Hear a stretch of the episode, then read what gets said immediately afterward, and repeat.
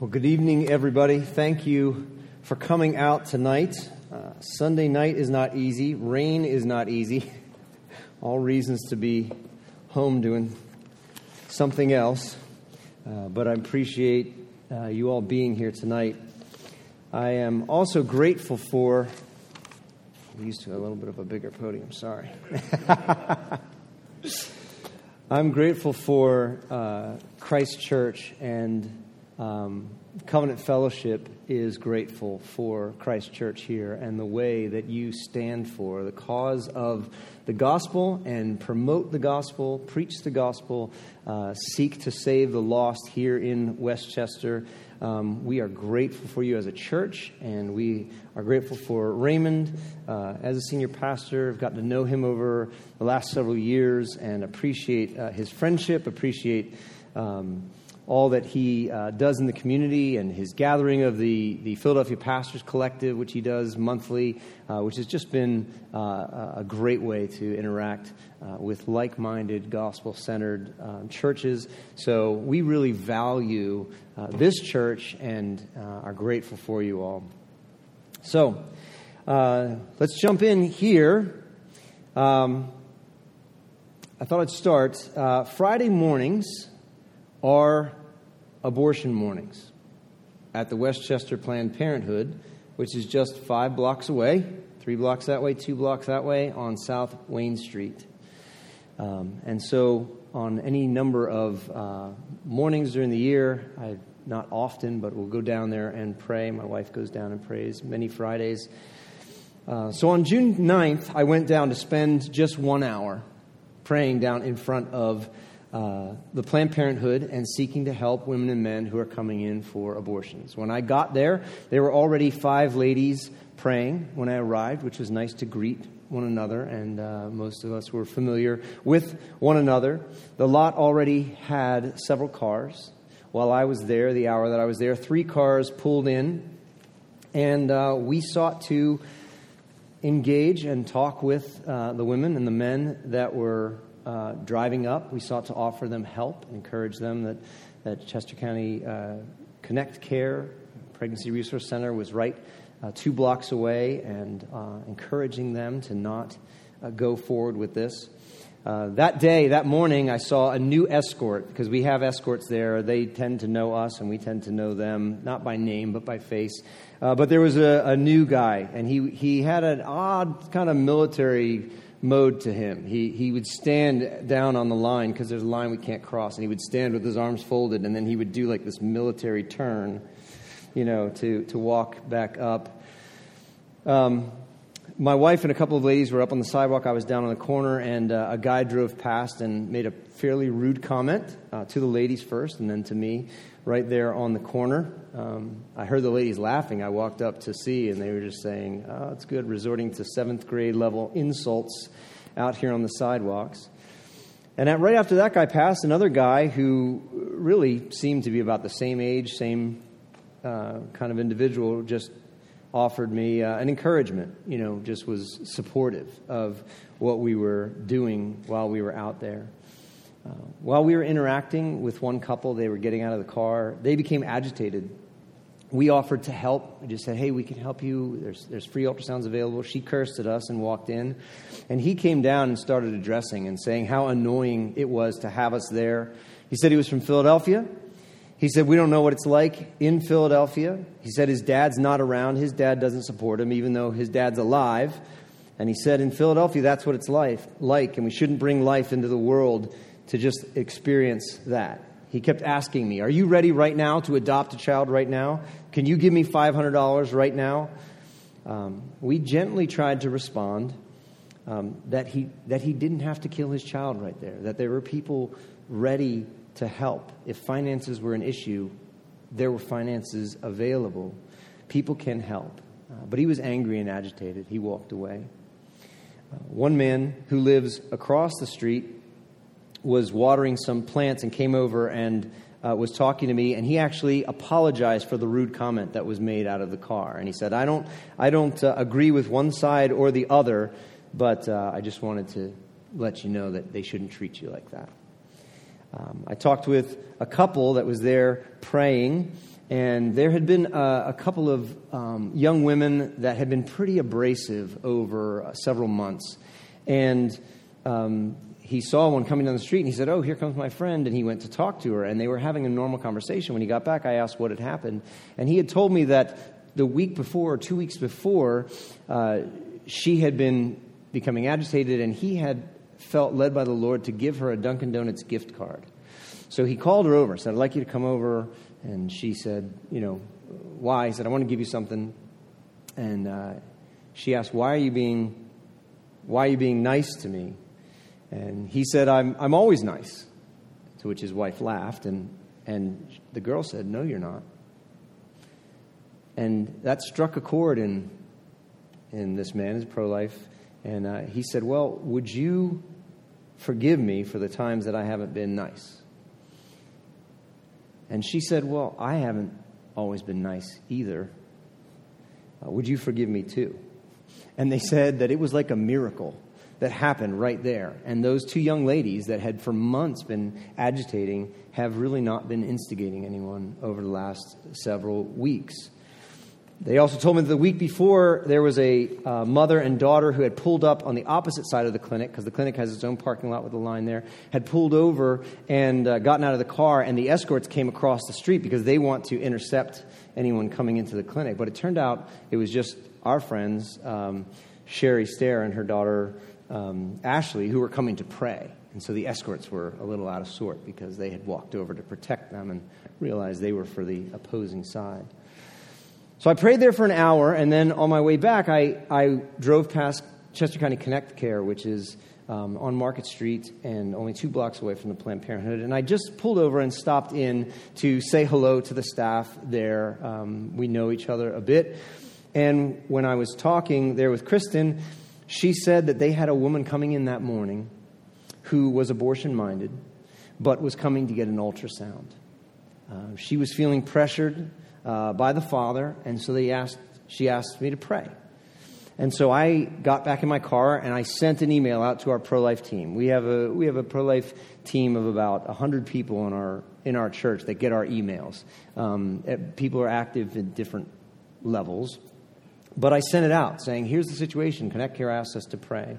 And a few days later, I emailed Kristen to find out um, if the girl had come for the appointment. And she sent me this email. Said, Good morning, Joe. Praise the Lord. She decided to have this baby. She's about 12 weeks and was elated seeing the ultrasound. She came with a supportive male friend who was not her boyfriend, but invited him to see the ultrasound too. There's a history of life's challenges for both of them. Both were accepting of prayer and open to hearing from Scripture. Please pray that they feel the presence of the Lord leading them and they may remain strong in his holy name to combat the struggles of the world. That the baby is healthy and continues to grow and develop throughout the pregnancy. That she has the courage to face her family and her boyfriend and stand firm in her choice. For God's will for her life to unfold with clarity before her. And for all who are involved, grow closer to the Lord with every breath. Thank you for stopping by, keeping such strong connections in the name of Jesus Christ. Thank you for your prayer team for praying. God bless you, my friend Kristen. Now, I'm not sharing this with you to impress you with my pro life work or example, but more to encourage you and to inform you. That's just one slice of one hour out of the month, but there is a lot going on in our community related to abortion and the protection of the unborn. That morning, God was moving through prayer. That morning, people's lives were playing out in public. That morning, several children lost their lives. And that morning, one child was given the right to live. And it all happened within five blocks of where we're sitting right now. It's playing out town by town, state by state, and throughout our country, right around the corner from our churches. Now, abortion is a, is a hard topic. It's a sensitive topic. And it's my prayer that as we look at this issue, as we look at Scripture, we will find our moral bearings and the real hope for the protection of the unborn and healing for those who have been affected by abortion. The Lord is compassionate, and at the outset, here this evening, I just want to speak to anyone here who has abortion in their past. Um, you are not alone, and we are not here to condemn you, but to point you to hope and to point you to mercy and to truth in God. Because Scripture calls us to compassion, and our compassion is rooted in the fact that we have a God who is full of compassion towards us. He sent His own Son as a sacrifice for our disobedience and for our sin. And He offers us forgiveness for all of our sin. The Bible says if we confess our sins, He is faithful and just to forgive us our sins and to cleanse us from all unrighteousness. We all need to remember that there are members of our churches who have had abortions. In our church, God has met them with forgiveness and healing. Uh, I have prayed with members of our church as they confessed having abortions or assisting others in having an abortion. They regretted and mourned those decisions, but they found grace in God and were able to walk away from their past and into forgiveness and into a renewed commitment to protect and defend the life of the unborn. So take heart because there is peace and reconciliation found in the Lord. Abortion remains a sensitive topic because it speaks to our intimate lives and because in our culture it's been sold as an issue of privacy. Because of the nature of the issue, it necessarily also has political implications. And that sometimes makes people feel uncomfortable because it feels like it is a political issue. But abortion is a biblical issue. It's a biblical issue with political implications. And we want to ground ourselves in biblical conviction tonight. Also, it's challenging to motivate people to get involved and to take action. Even people who would say, Yes, I'm pro life, I'm committed to pro life ethics, um, it still remains an uncomfortable topic. It remains an unpopular topic. It feels divisive. Some people feel like it competes with or distracts from the, the message of the gospel, which should be central in our churches. And when it comes up, we tend to feel more guilty than motivated. Scott Klusendorf tells the story of, uh, of really the moment that changed his life, um, going to a prayer breakfast that normally gathered a large crowd of pastors, uh, and he was encouraged to come by the person organizing it. The, this particular one was going to be on abortion, and uh, so he showed up, and there were only four couples there. Uh, what would normally have gathered many people. But he found that that was the night that God called him uh, to take action and become an apologist and begin an organization that would teach and train uh, the um, in pro-life ethics and pro-life apologetics. And so we should not be discouraged by um, by a lack of attendance or for having difficulty motivating people. We should find ourselves um, willing to press in to motivate and so the goal tonight is not to make anyone feel guilty, but to prompt you to consider uh, the weight of this issue, the theology of this issue, how to engage others on this issue, and how you can take action and be motivated by grace and biblical conviction. So I want to start with the weight of the issue. One of the reasons I think that we can lack motivation um, or fervor in this uh, issue is because we don't really understand the scope of the atrocity. We generally know um, that we are against abortion or uncomfortable with abortion, but we really don't know much about it. It's important that we recognize how prevalent abortion is in our country and, uh, and see. I mean, it is constantly in our headlines. Uh, abortion is a huge part of our political culture in the United States and really throughout the world. Now, on a positive note, uh, as Isaac mentioned, we have had recent reason to rejoice. June 24th of 2022 was a huge victory and really an answer to prayer uh, with Roe v. Wade overturned by the Dobbs decision. Roe v. Wade was the 1973 decision that made abortion legal and federally protected in all 50 states through finding a right to privacy that is never mentioned uh, in the Constitution um, and using that to defend abortion. But the Dobbs decision last year reversed this. Uh, and at the time of the Dobbs the decision was made, there were 13 states that had laws, trigger laws, that were ready to go in effect when Roe v. Wade was overturned that outlawed abortion. That was Arkansas, Idaho, Kentucky, Louisiana, Mississippi, Missouri, North Dakota, Oklahoma, South Dakota, Tennessee, Texas, Utah, and Wyoming. And there were laws, those laws went into effect as soon as Roe was overturned. And there were about 10 other states that had laws that were getting ready to go. But there were 22 or 23 states. Um, so that would have left about 22 to 23 states with abortion restrictions or outlawing abortion. Um, so these are wonderful reasons for us to rejoice. At the same time, there were other states, about 26 states, including California, Colorado, Delaware, uh, New Mexico, that were ready to go the opposite way, ready to keep abortion at at all um, stages of development uh, legal. So, what we have is the decision has gone from being on a federal level to being carried out state by state.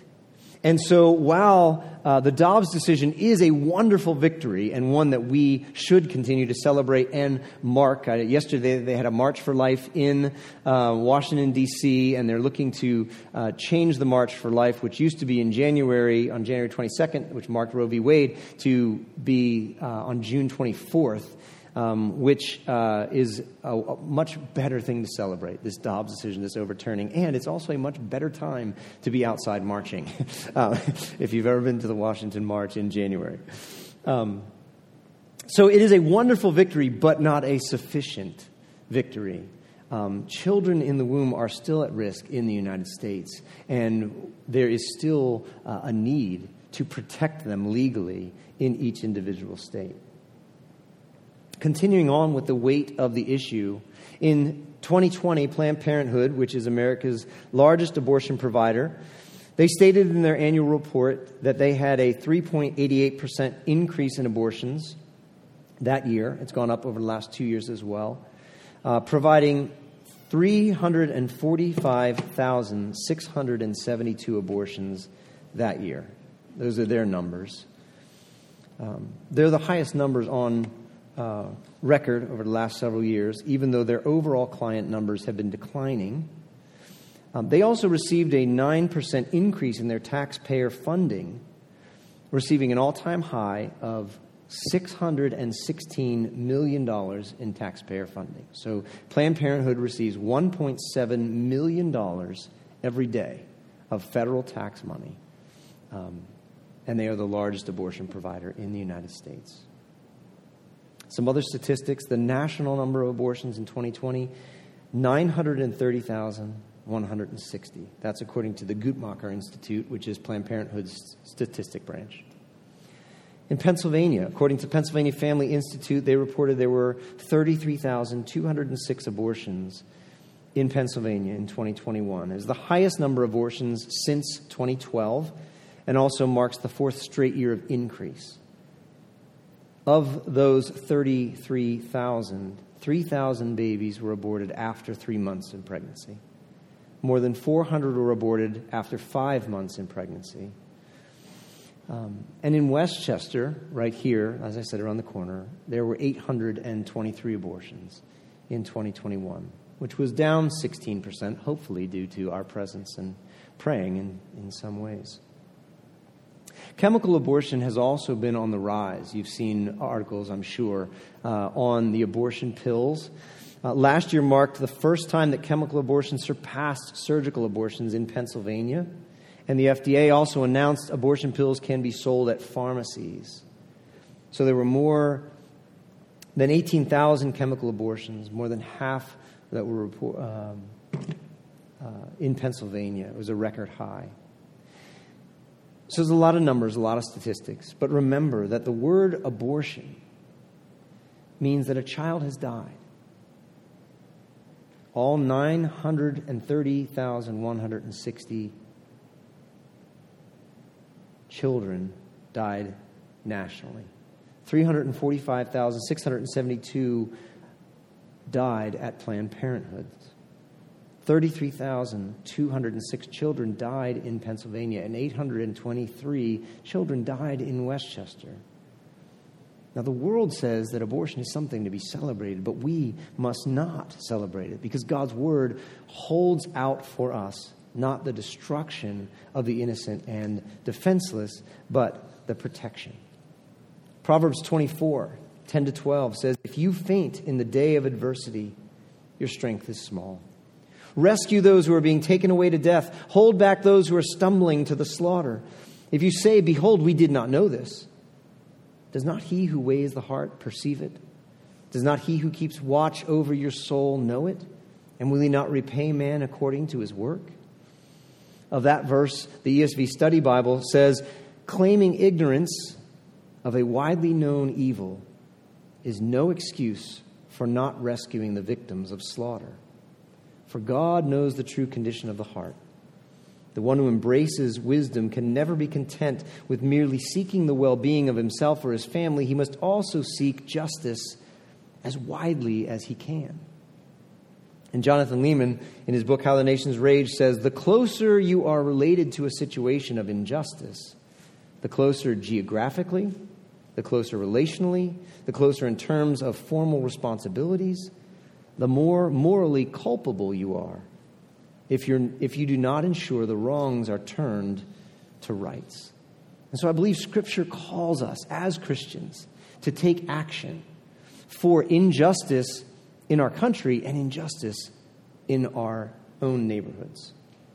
So let's take a look at ways to clarify this issue. And what is the real issue at hand?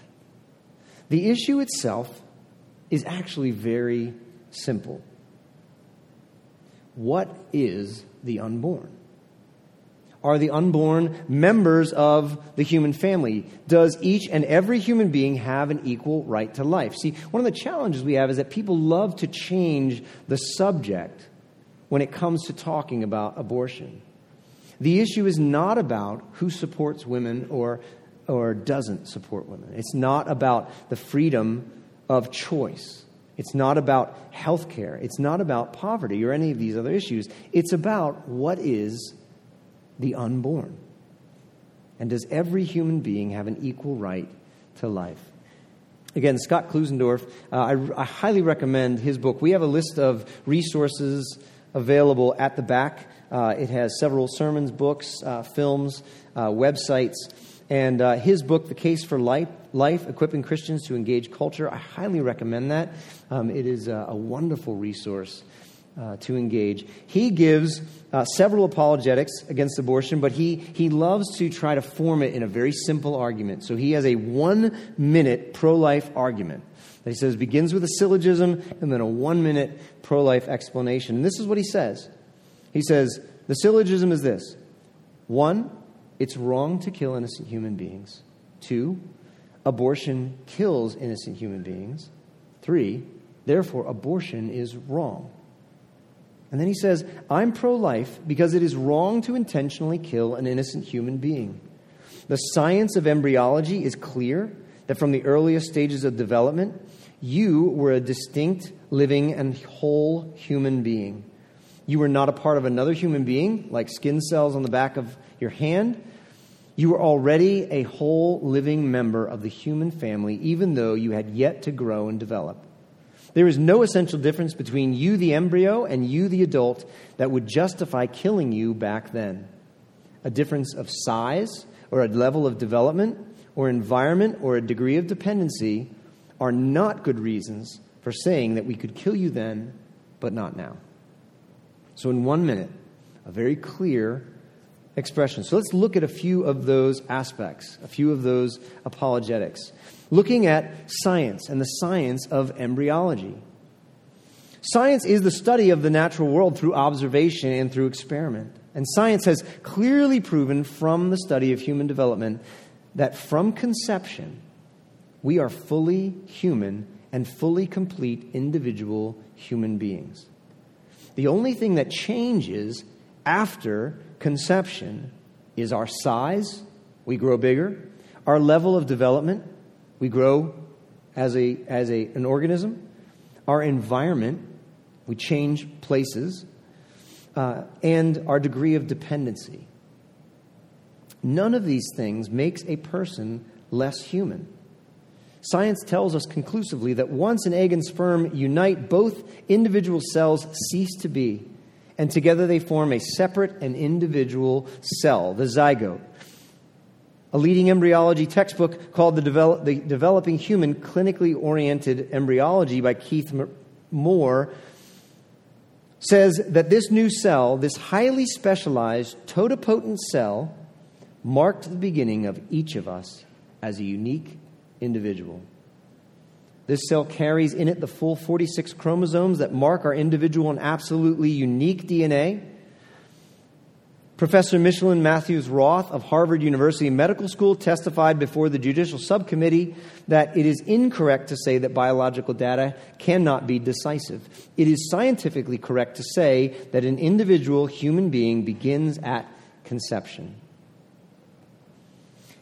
In, in short, we don't come from embryos. We once were embryos.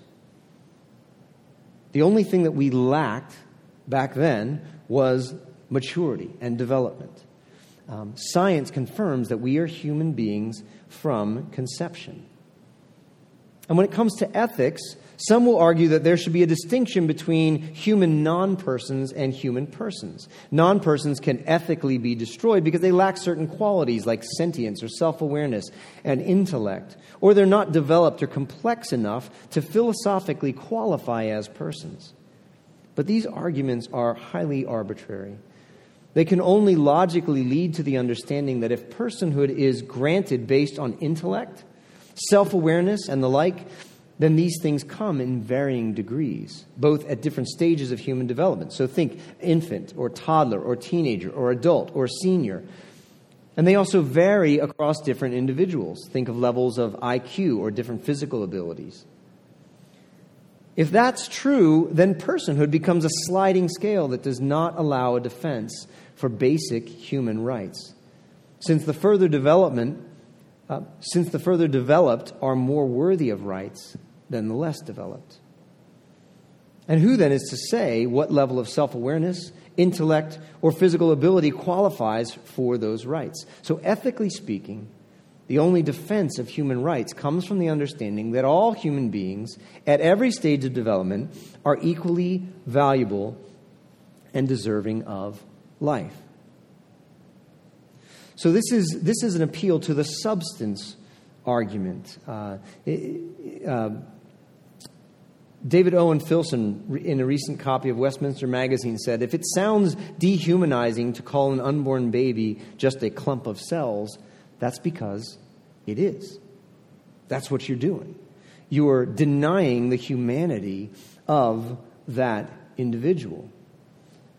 We have to val- we have value because we are human because of the substance of what we are, not because of anything added to that or anything that we obtain in addition to that.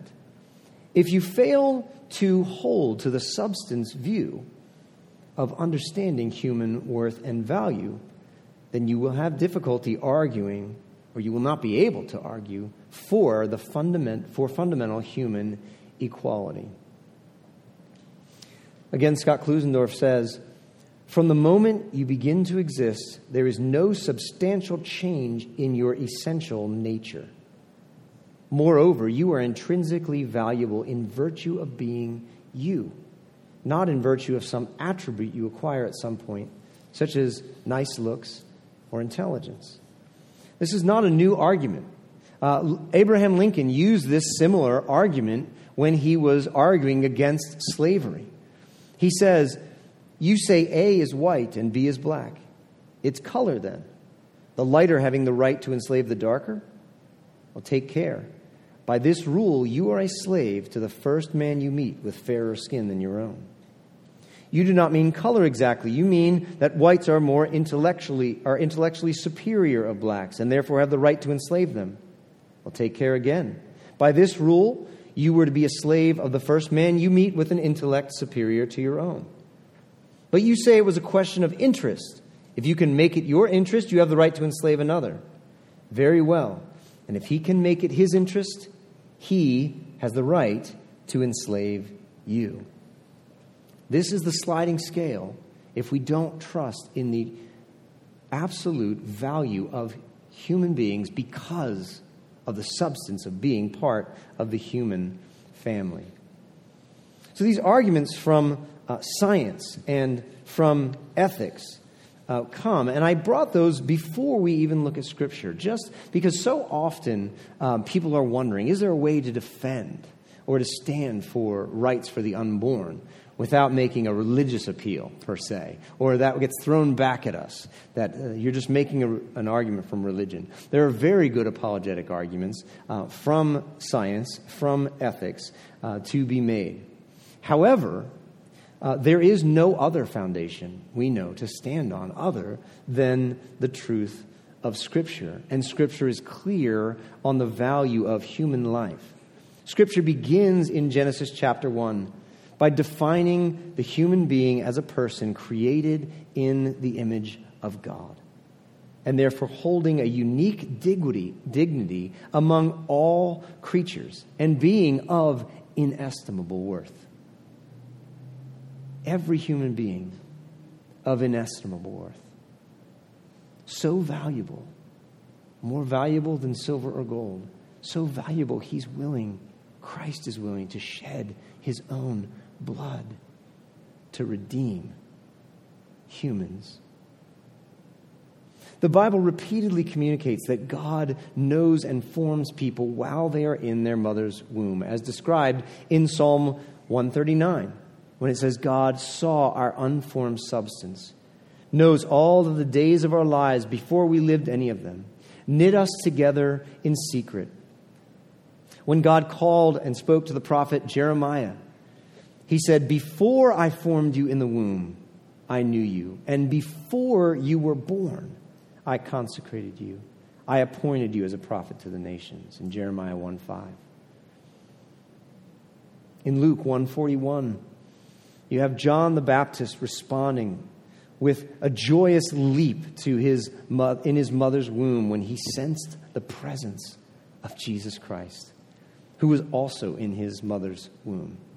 Scripture confirms that we are human from conception, created in the image of God. And think about the, the wonder of this argument and how it allows us to care for individuals facing abortion. First off, it is the apologetic for why we defend the child in the womb and why it is, it is not right to kill them. But it also allows us to present the ethic of loving them both, uh, loving the, the child and loving uh, the mother who is carrying the child. Consider how uh, we are able to approach a woman in need by reminding her of her value and her worth. Pastor Bryan Chapell says, convincing a woman of her inherent value to God regardless of what other people may think or threaten, is a powerful tool in the battle against abortion. It's not a political tool, but it is a powerful leverage in the soul to say that the reason you need not act against the instincts and desires of your own heart in order to placate another or secure their acceptance is that your Father God calls you precious. He looks at you in your darkness, your despair and shame, and says, You are mine.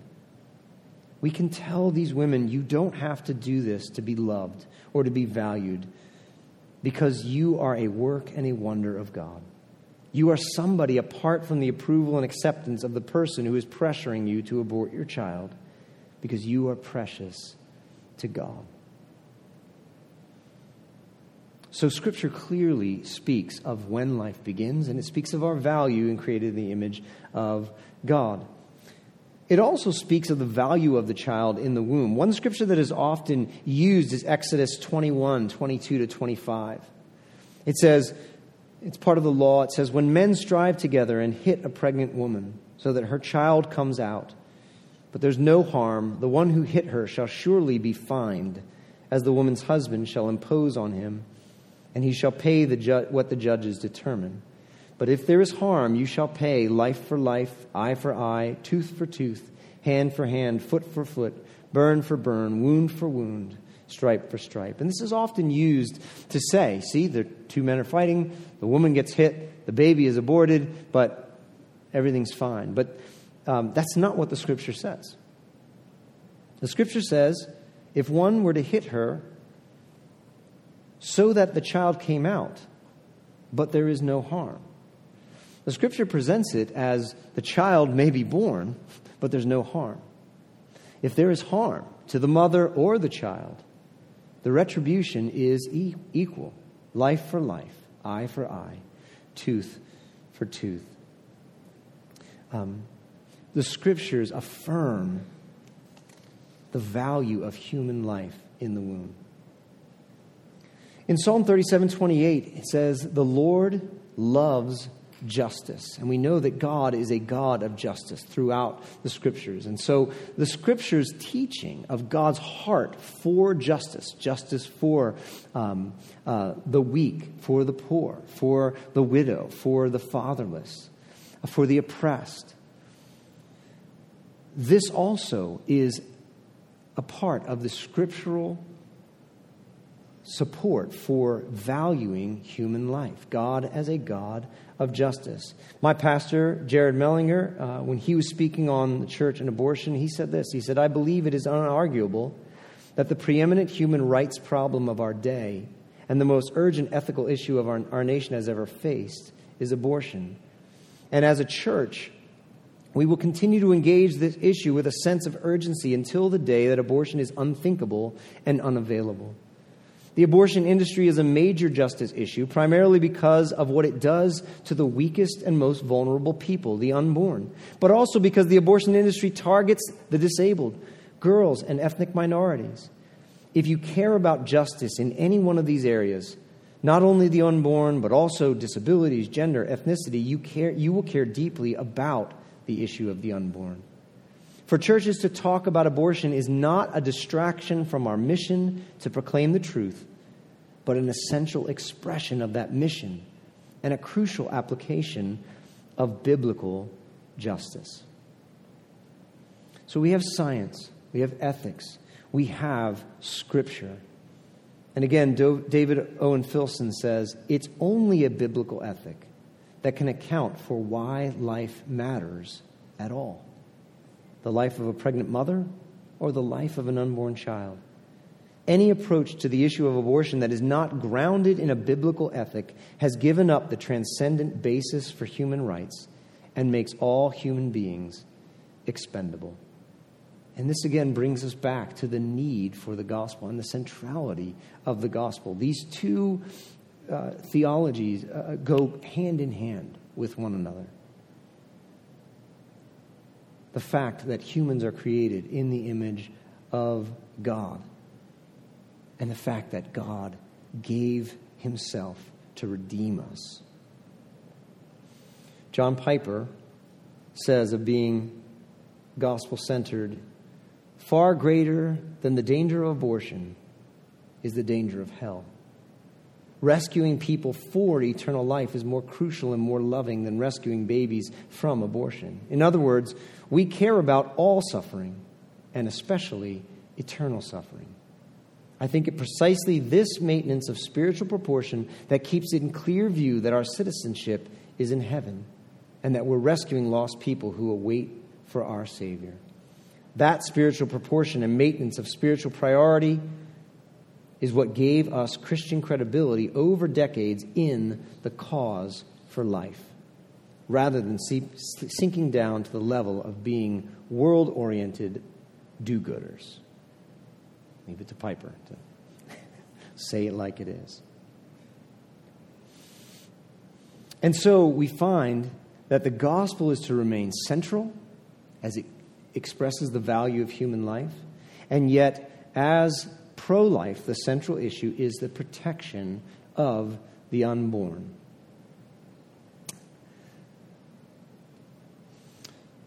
So let's look at a couple of objections to pro life arguments. You will often find in conversations or in articles that you read, uh, videos that you see, that there are certain things that are placed up uh, in opposition to pro life ethics. One is that pro lifers only care about the fetus in the womb. You don't care about the women, you don't care about the children after they're born, you only care about the fetus in the womb. Now, this is an assertion, it's not an argument. It's an accusation, it's not an, an argument. Um, but I believe this is uh, easily refuted. First, by just being aware that even if that's true, even if it's true that uh, we only care about children in the womb, by saying we don't care about them afterward, that doesn't give an explanation for why they should be legally allowed to be killed as human beings. So even if we concede, okay, we only care about that, still, it's not right to kill an innocent human being. But the fact is that just by looking around, um, the effects of or the efforts that are put in by the pro life community in crisis pregnancy centers, um, in churches, um, there is overwhelming support and resource available for uh, women and men who are facing unplanned pregnancies. Um, and uh, again, David Filson says pro life people, the assertion goes, only care about the baby in the womb because it's easy. The fetus can't place any demands on the pro life person, which is convenient, right? Curiously, those making such claims never seem willing to do the research that would yield mountains of data on just how sacrificially committed pro life Christians are to women and children and men affected by the realities of choosing life instead of abortion. Perhaps a quick visit to a crisis pregnancy center would temper the quickness of pro abortion faithful to play the pro lifers or only pro birth card. I told you I stopped by Connect Care. You're welcome to at any point. Go and knock on their door. They would love to meet you. Introduce yourself. Hear about what they do. Um, not only do they offer uh, uh, free pregnancy tests and ultrasounds, but they offer parenting classes. They offer um, resources like diapers and and uh, car seats and babies' clothes and all of these things. Um, they walk with uh, a woman as she makes a decision about who should parent her child. Um, and, and they care for them. And then their goal is to also be preaching the gospel to them and connecting them with local churches. So um, there, there really is no weight to this argument. Some will say, well, Jesus never mentions abortion. We shouldn't really, you shouldn't be all that concerned about abortion. Jesus never even talks about abortion. Um, I think an appropriate question is then, are you suggesting that what Jesus does not mention as wrong is to be understood as acceptable.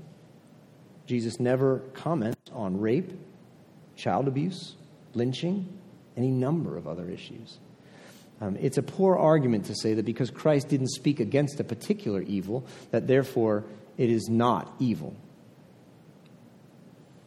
Some will say you shouldn't impose your beliefs on others.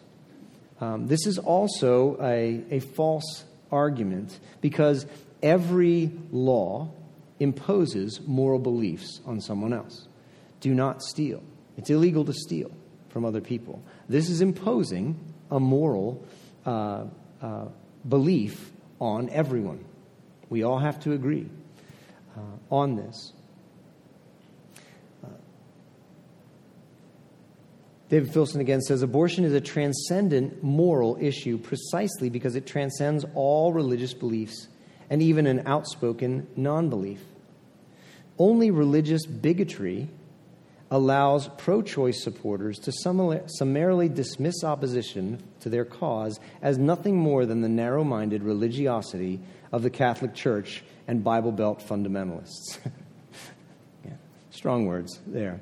But that idea of of religious bigotry is what that argument is really behind that argument. Um, what about rape or incest? And this is often comes up when we're talking about laws and things. Um, now, it's really important that we are careful uh, to care for people. Both of these situations are absolutely tragic sins and very traumatic. And we want to always be ready to support victims who have experienced this. But getting back to that question of what is the unborn, how a person is conceived does not change the reality that they are a human being of eternal and inestimable worth and does not give anyone the right to kill to kill them. What about birth defects, Down syndrome, genetic abnormalities? Bryan Chapell says, I've discovered that part of the divine imprint in my own heart is to love as a precious gift one who is imperfect. If we really lose this capacity to care for the flawed, if all we finally value are those who are whole, lovely, and well formed, then we will ultimately find that we are incapable of loving any. For we are all fallen creatures in a fallen world, and if we must discard or kill what does not please us, then we will find there is no value in the old or the inform, infirm, the incapable, or in our own imperfect lives. The argument that someone may develop differently or not develop fully is not an argument against their worth or against their right for life. Some will also say you're just making a religious argument. That's a religious argument. Um, if that accusation is presented to us, we can always just ask questions of that. What do they mean by religious? Well, you're making a faith argument based on your faith. Well, what do you mean by faith? And then you can ask, tell me why you think anything has value and a right to life. Once they begin to ask that question, they realize every argument that is made that deals with value, that deals with uh, why a human life matters, is going to get into the issue of metaphysics, is going to get into the issue of um, theology and uh, religious argument. There's no way to avoid that in making ethical uh, arguments. And then also, uh, the argument gets made that, that people will be seeking illegal abortions and that women will die uh, from illegal abortions. And this was a, a, big argument that was made when Roe v. Wade uh, became about in the 1970s. Um, but actually, this argument was based on, uh, on actually fabricated statistics. Um, uh, Dr. Christopher Tietze, who is Planned, Parents, Planned Parenthood's statistician in the 1960s and 70s, um, said that these purported deaths, they, they said that they were, they, were, they were purported deaths of five to 10,000 deaths a year from uh, illegal abortions. He declared them unmitigated nonsense, noting that 45,000 American women of reproductive age die every year from all causes. It's inconceivable that so large a number as 5 to 10,000 come from one source. Mary Calderone, the former medical director of Planned Parenthood, wrote in 1960, so 13 years before Roe v. Wade, abortion is no longer a dangerous procedure. In 1957, there were only 260 deaths in the whole country attributed to abortions of any kind. She noted that antibiotics and chemotherapy, as well as 90% of illegal abortions being done by physicians trained as such, who had good standing in their communities. Um, there's just, when people throw these arguments out, they're, they're merely regurgitating things that they have heard um, without any real understanding of uh, what is actually decades old um, ref- refutations. We should find ourselves seeking to simplify the issue in any conversation, asking questions instead of making statements asking questions like Does each and every human being have an equal right to life? And then offering, if I can show you from science if I, that un, the unborn are members of the human family, would you agree that they have a right to life? And then this simple question that Scott Klusendorf presents Do you think there's a danger in creating two classes of human beings? One class of human being who are called persons that we can't kill, and another class of human beings who are non persons that we can kill. And what has our history been like when we have done that? Keeping the issue simple on the issue of what is the unborn helps us to cut through many of the arguments that are brought against pro life uh, apologetics. So, what can we do to take action? If we are convinced of the value of human life in the womb and we want to commit ourselves to protection of the unborn, what can we do? Well, first, again, as I said, no one should be motivated by guilt, but we should be motivated by grace. The scriptures call us to stand for uh, those who are being treated unjustly. So, and we ourselves have been forgiven so much. May we be motivated by what we have received of freedom and forgiveness and life, and use that to motivate us to stand for the protection of others. What can we do? I feel one of the most important things we can do is pray. And that may seem like something that we that's just tacked on. A lot of times it's the last thing on the list. And everybody says it's not because it's the least important. Um, and praying to us can often seem like we're not really doing anything. But that's not the way Scripture presents prayer. Scripture presents the Lord, our Heavenly Father, with his ear toward the righteous, to hear the cries, and that he acts and responds to our cries. And so praying is one of the most important things that we can do.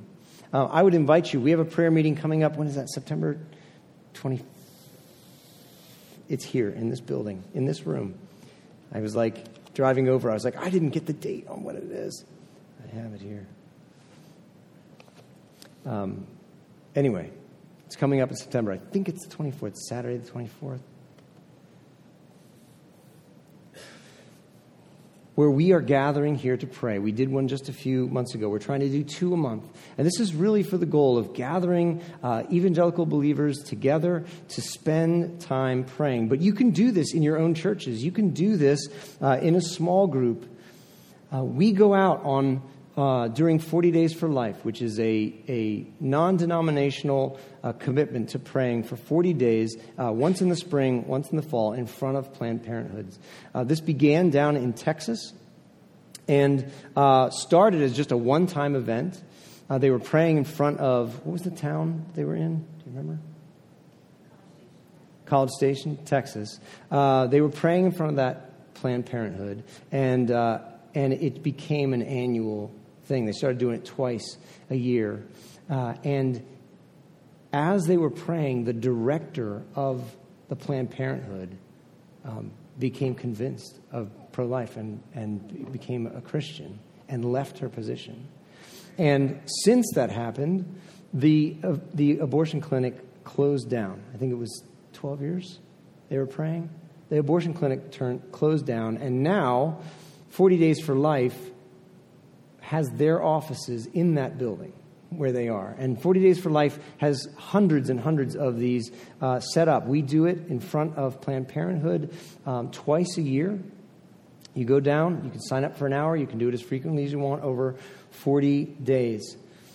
Um, in thinking about if your church has 100 adult members in it, and every one of them spent one hour praying in front of Planned Parenthood, what effect could a hundred hours of prayer have on the lives of newborns, of mothers, of abortion workers, on the lives of fathers who are facing uh, the responsibility of an unplanned pregnancy, on our legislature, on our culture, and on our churches. A hundred hours of prayer simply because every member of your church spent one hour praying. We have the ear of God. We should be appealing to heaven to turn this injustice around and make it illegal. What else can we do? Educate yourself. As I said, there is a list of recommended resources at the back. Um, I'll leave you to those. Um, so many uh, people have never heard uh, a sermon uh, on pro life issues, have never heard a, an apologetic for a pro life ethic, have never um, or, or, don't remember uh, the stages of fetal development uh, and recognize. Many aren't aware of what an abortion actually is. You can go to these websites, you can see videos. Um, there are videos that are animated, um, still difficult to watch, um, uh, but, but not uh, realistically graphic, but animated, um, of former abortionists explaining what an abortion is. Educate yourself. There are videos of people uh, out on the street being asked, Are you pro life or pro choice? And pro choice. Um, would you watch this video? And just the abortionists explaining what happens. Should this be legal? To be tearing the limbs from a child with a pair of, of clamps. Uh, and after watching it, they just think, God, this, they become aware this is not right. You can see it's not right. This is a human being. Um, educate yourself as to uh, how to make arguments for pro life ethic and what is going on in your own town, in your own state. And get involved. Get involved. Sidewalk counseling is, um, is one of those things that feels very intimidating, but I tell you, the more you do it, uh, the more comfortable you get being down there. And sidewalk counseling can be very broad. Um, sometimes it can be just be a, being a presence. Sometimes just being in front of Planned Parenthood as a presence, saying life is valuable, is, uh, is a wonderful testimony to have to the community around us. It forces every person driving by to think about the issue uh, and they have to reconcile in their minds what they think about this.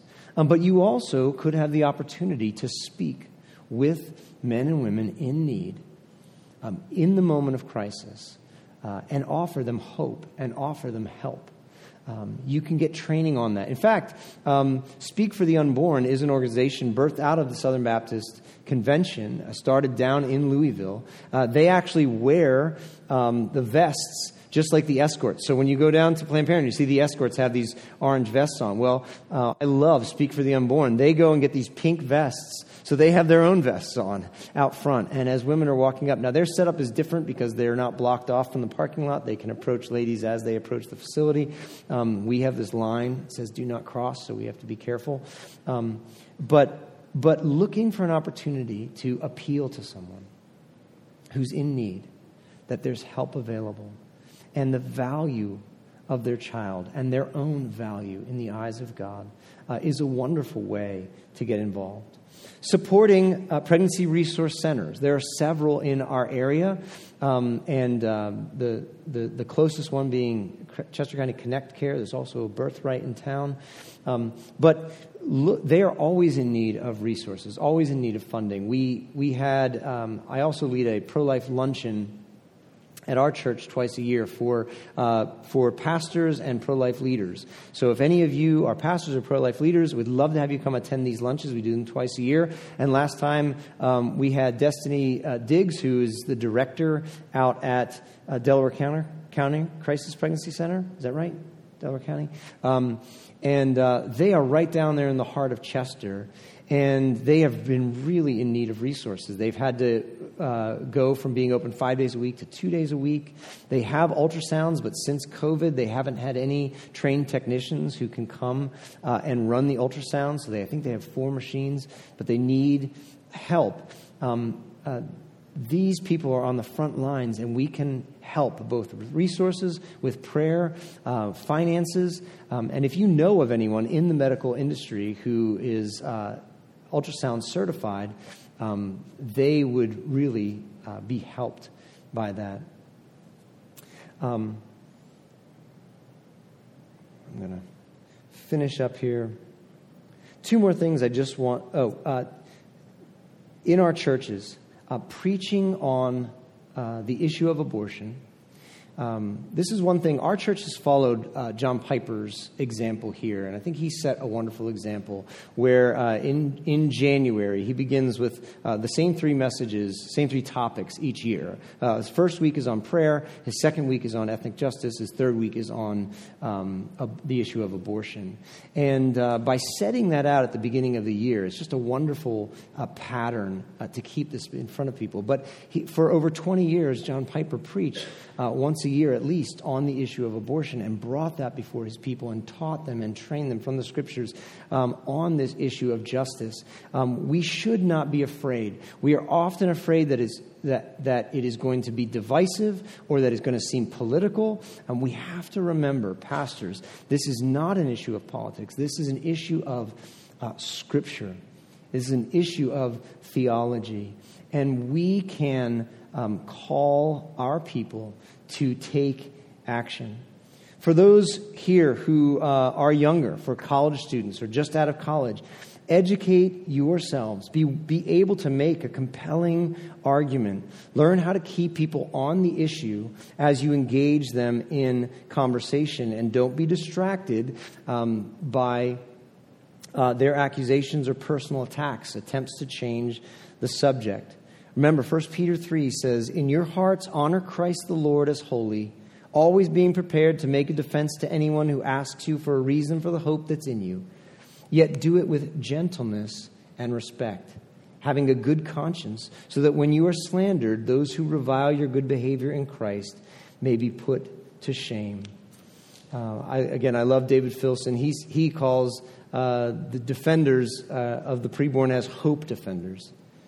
He said, We must position ourselves in the defense of the faith and the defense of the preborn as hope defenders. The object of our defense is nothing less than that which is most needful today the hope that the Christian faith alone offers.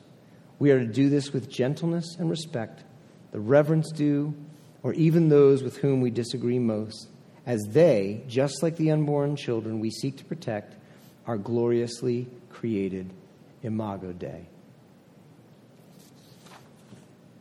Thank you.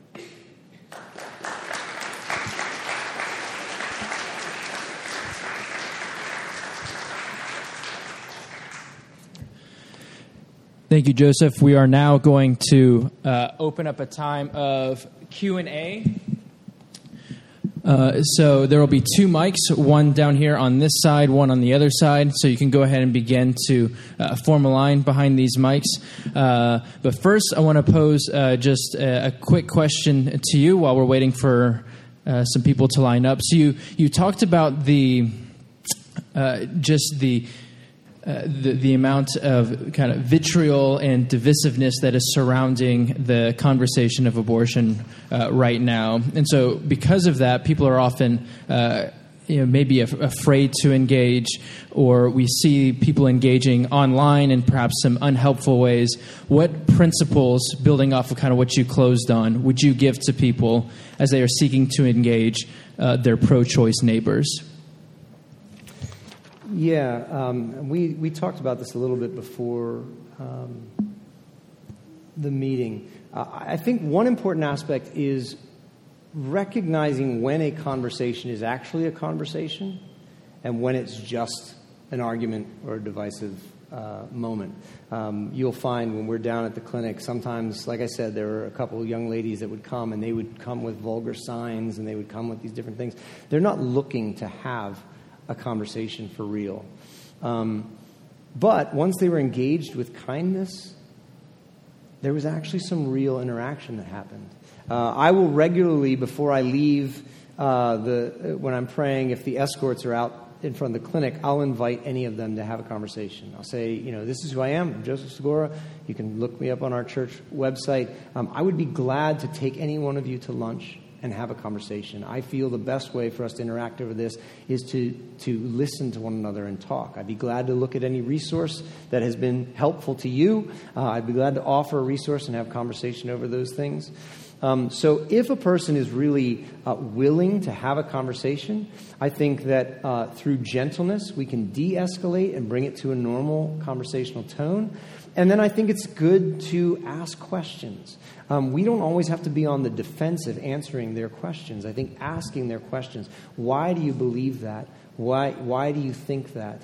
Um, and, uh, and then bringing them back to that one, that one central idea what is the unborn? So, what do you think the unborn are? Why do you think a clump of, they're just a clump of cells? And, and um, how do you, you know, asking them to defend their arguments? If there's nothing different about uh, this group of cells except that it needs to develop, um, it is the same human being, has all of the same genetic makeup scientifically, then why is it okay to kill it then and not now? Um, so I think just seeking to be uh, gracious and, and wise in the way we communicate. One other quick question. So you, you touched on uh, Delaware County Connect Care and Chester County Connect Care as uh, crisis pregnancy centers that are always in need of resources. Uh, who should they speak to? Should people speak to? How can they get connected? Where do they go if, if they're looking to volunteer in some capacity at one of those places? Yeah, I would recommend just connecting them or contacting them directly. Uh, like I said, again, Chester County Connect Care is just two blocks down the road. Um, and uh, you can knock on the door anytime. Getting on mailing lists, most of the uh, uh, pregnancy resource centers have uh, annual fundraisers. Um, and so you just get on their email list and you'll find out uh, what they're doing. But they are always in need of help. They also offer some great services uh, like uh, school tours or youth group tours. Um, I know that uh, a friend of mine has taken his whole youth group over and they walk through the clinic. It's just a great way to educate our kids and to show them support. There's work to be done right now, as you've pointed out, uh, for women who are newly pregnant and there's heart work to be done in the coming generations of women who are not yet of childbearing age, and for Christian women in this church right here, uh, who both have their own children and who are spiritual mothers in the body of Christ.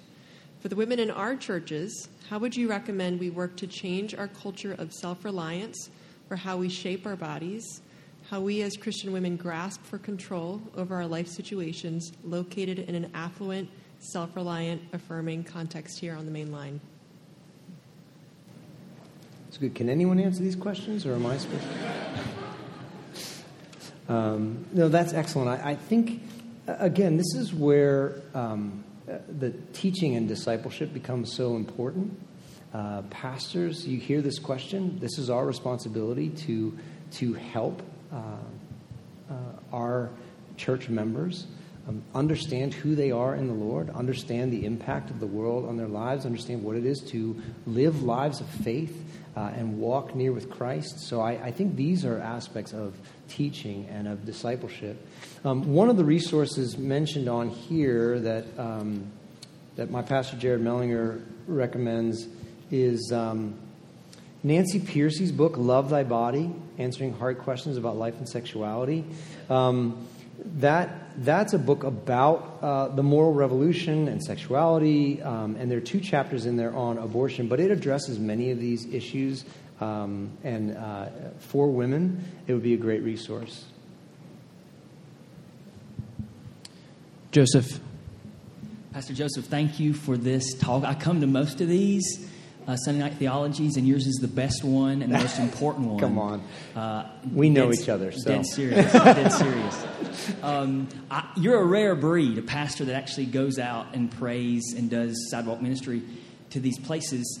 I'm curious, just your personal testimony. How did, is this something that's always been on your heart as a pastor? Did, what, did something happen? Like, how did God move in your life to get you so focused on this?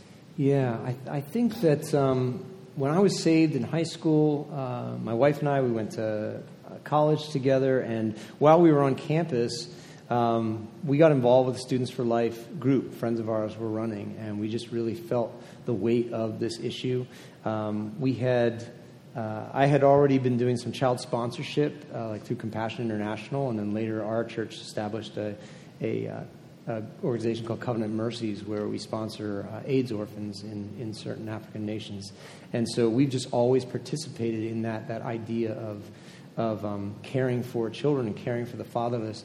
Um, but yeah, I think, I think that that, um, that early experience in college and standing for the, for the unborn is, is what uh, motivated us. And then um, later in our marriage, uh, we just we're reading, looking at the issue, realizing the statistics, the numbers, seeing the weight of it, uh, the level of injustice in it, uh, the dehumanizing nature of it.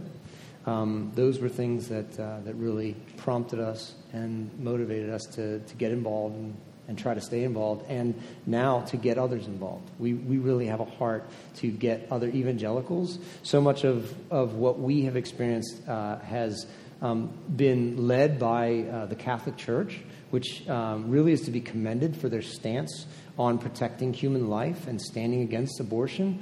Um, and, uh, and we found as we got more and more involved, there were just very few evangelicals that were present. And sometimes that's because uh, evangelicals may not know how to relate, or, or the, the theological differences can be a challenge. You know, we have attended a lot of um, prayer meetings or services or things where people are praying the rosary and, you know, doing these different things which we would, would not jive with theologically. Um, but what, uh, what we found is that we're not there to to affirm um, opposing theologies, but we are we're joining together as uh, co-belligerents, uh, is a phrase that's used, uh, to stand against an injustice. And we can join with others and stand against an injustice. And even if they uh, may do things or have certain practices that aren't always uh, the way that we uh, connect, I still believe that we can work together. I heard one, one apologist say, you know, if um, if your, your two year old was uh, fell in a pool and needed to be revived, um, you wouldn't be arguing with the, the EMT because he's Catholic, trying to save the life of this child. Um, you know, we can work together uh, for the cause of justice uh, without needing to agree on every theological issue. Um, but so, but we've met some wonderful people uh, in the pro life movement, in the Catholic Church, and some of them who have been doing this for 40 and near 50 years. Uh, when we came along, you know, uh, they, they just thought we were such youngins, but they were so excited because they had been, they're in their 70s and 80s now, and they've been doing this for, for decades. Um, uh, they have been a great encouragement to us, and they have even prompted to us and said, listen, we reach out to evangelical churches. It's very difficult to get them involved. They're the ones that recommended we start our own prayer meeting you know, like why, why are we as evangelicals not able to get our thing together? The, our, our Catholic friends were saying, you know, why don't you do your own meeting? Maybe people will come to that. Um, so, uh, yeah, it's just we're working together. Down over here. Howdy.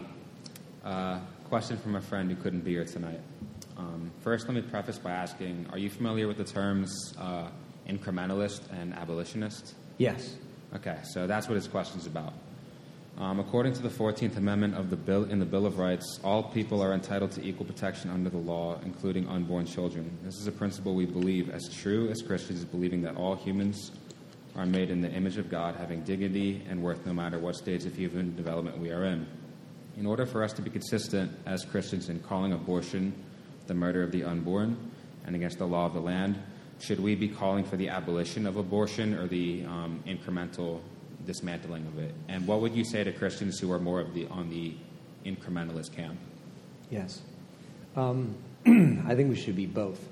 And uh, so let me explain. So, incrementalists are those who are saying um, that uh, the absolute removal of abortion may not be attainable, but we will take small steps and look for different things. Like uh, things they do is um, passing laws that require a waiting period between your first consultation and when you can have an abortion, um, requiring parental rights, requiring uh, preg- uh, uh abortion clinics to be held to the same standards as um, as uh, medical facilities.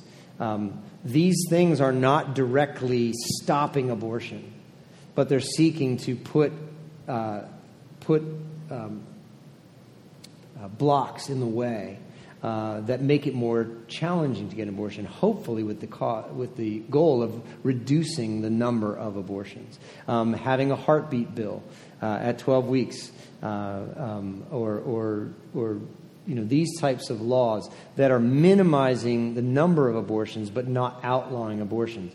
Uh, an incrementalist approach is saying we're never going to totally change the culture, let's do these things to uh, slow it down and reduce the number. An abolitionist is saying um, we need to absolutely say no abortion at all, and we can't take anything else for an answer.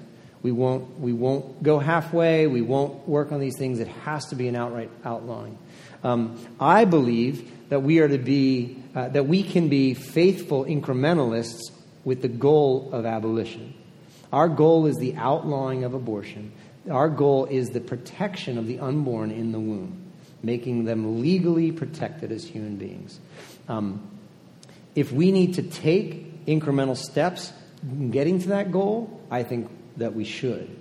Um, but uh, and so, so that's the way that I would answer that. And I would tell someone who is just an incrementalist and doesn't think it will ever be uh, made outlawed, I would say, um, I think we need to fight with the goal of, of uh, abolishing abortion. And for the abolitionist that can't see um, or that feels that we're not doing enough by, by making smaller laws, I would just encourage them that um, reducing the number of abortions is saving lives and our goal is always set on that, making it illegal.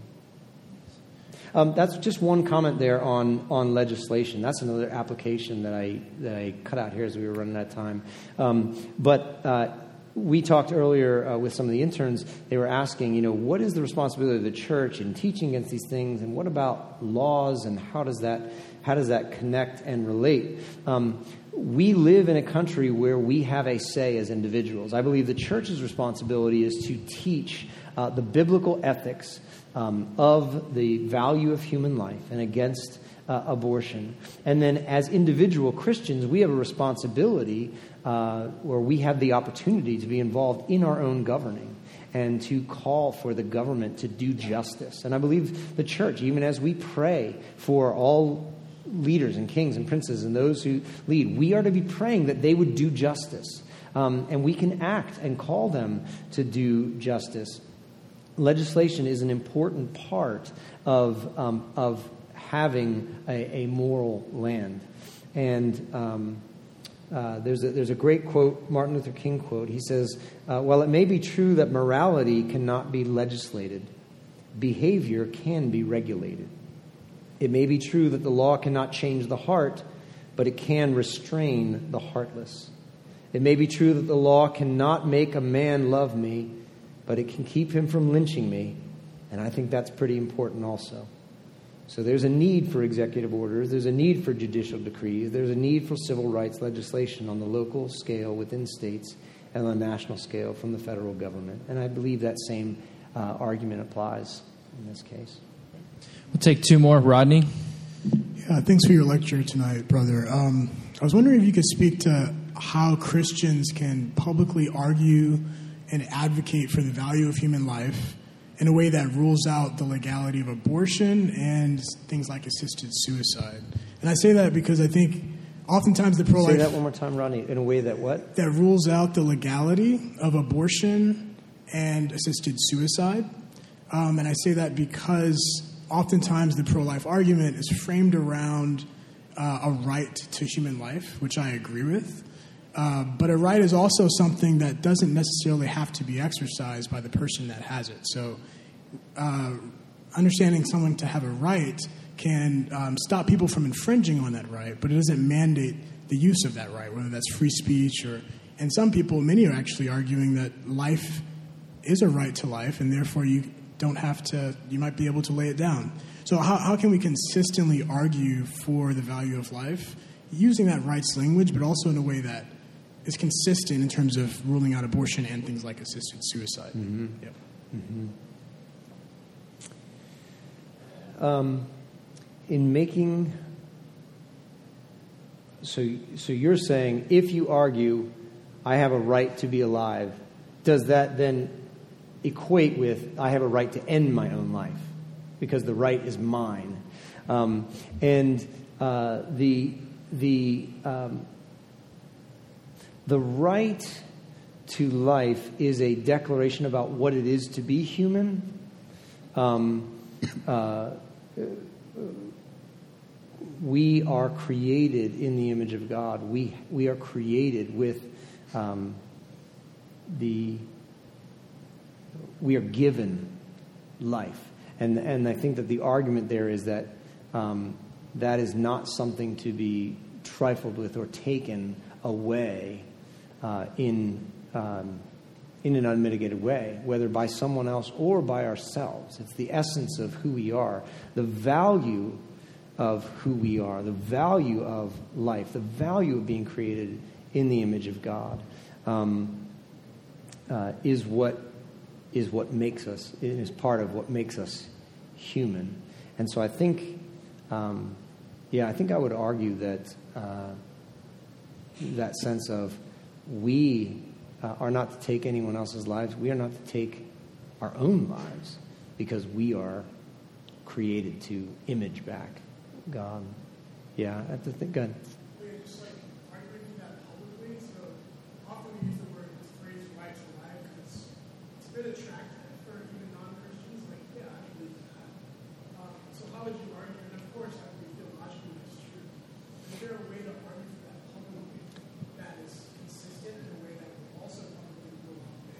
Yeah, I think one of the things about the pro life argument is, is like keeping it simple and base. What we're talking about is life in the womb. Like we're talking about that specifically. So when we talk about a right to life, it's that essence of that can't be taken. Um, I think end of life issues, while related or, or you know, derivative from in those arguments of value, um, there's different ethical arguments for that. Uh, so I would I, I think just sticking to that idea of pro life is about protecting the unborn. Um, that would be. Last question from William. I don't personally think this, but what would you say to Christians who claim to be pro life but don't want abortion to be illegal because there are better ways to deal with it? Yeah, better ways to deal with it. Um, I think that when we're talking about uh, legislation, we are to be promoting, looking for laws that promote good and restrain evil. Um, I mean, that's what our laws are, are intended to do promoting good and restraining evil. And so, um, abortion is killing of an innocent person. So I don't know how you better deal with killing an innocent person. Uh, uh, you know, that's what I would just argue. I just say this: listen, what you're arguing is taking innocent people and killing them. There's a better way to deal with it than making that illegal, than making laws about that. It just doesn't. It just doesn't really make any sense. Uh, so. Would you all help me thank Joseph for his time tonight? Thank you all for having me. Glad to be here.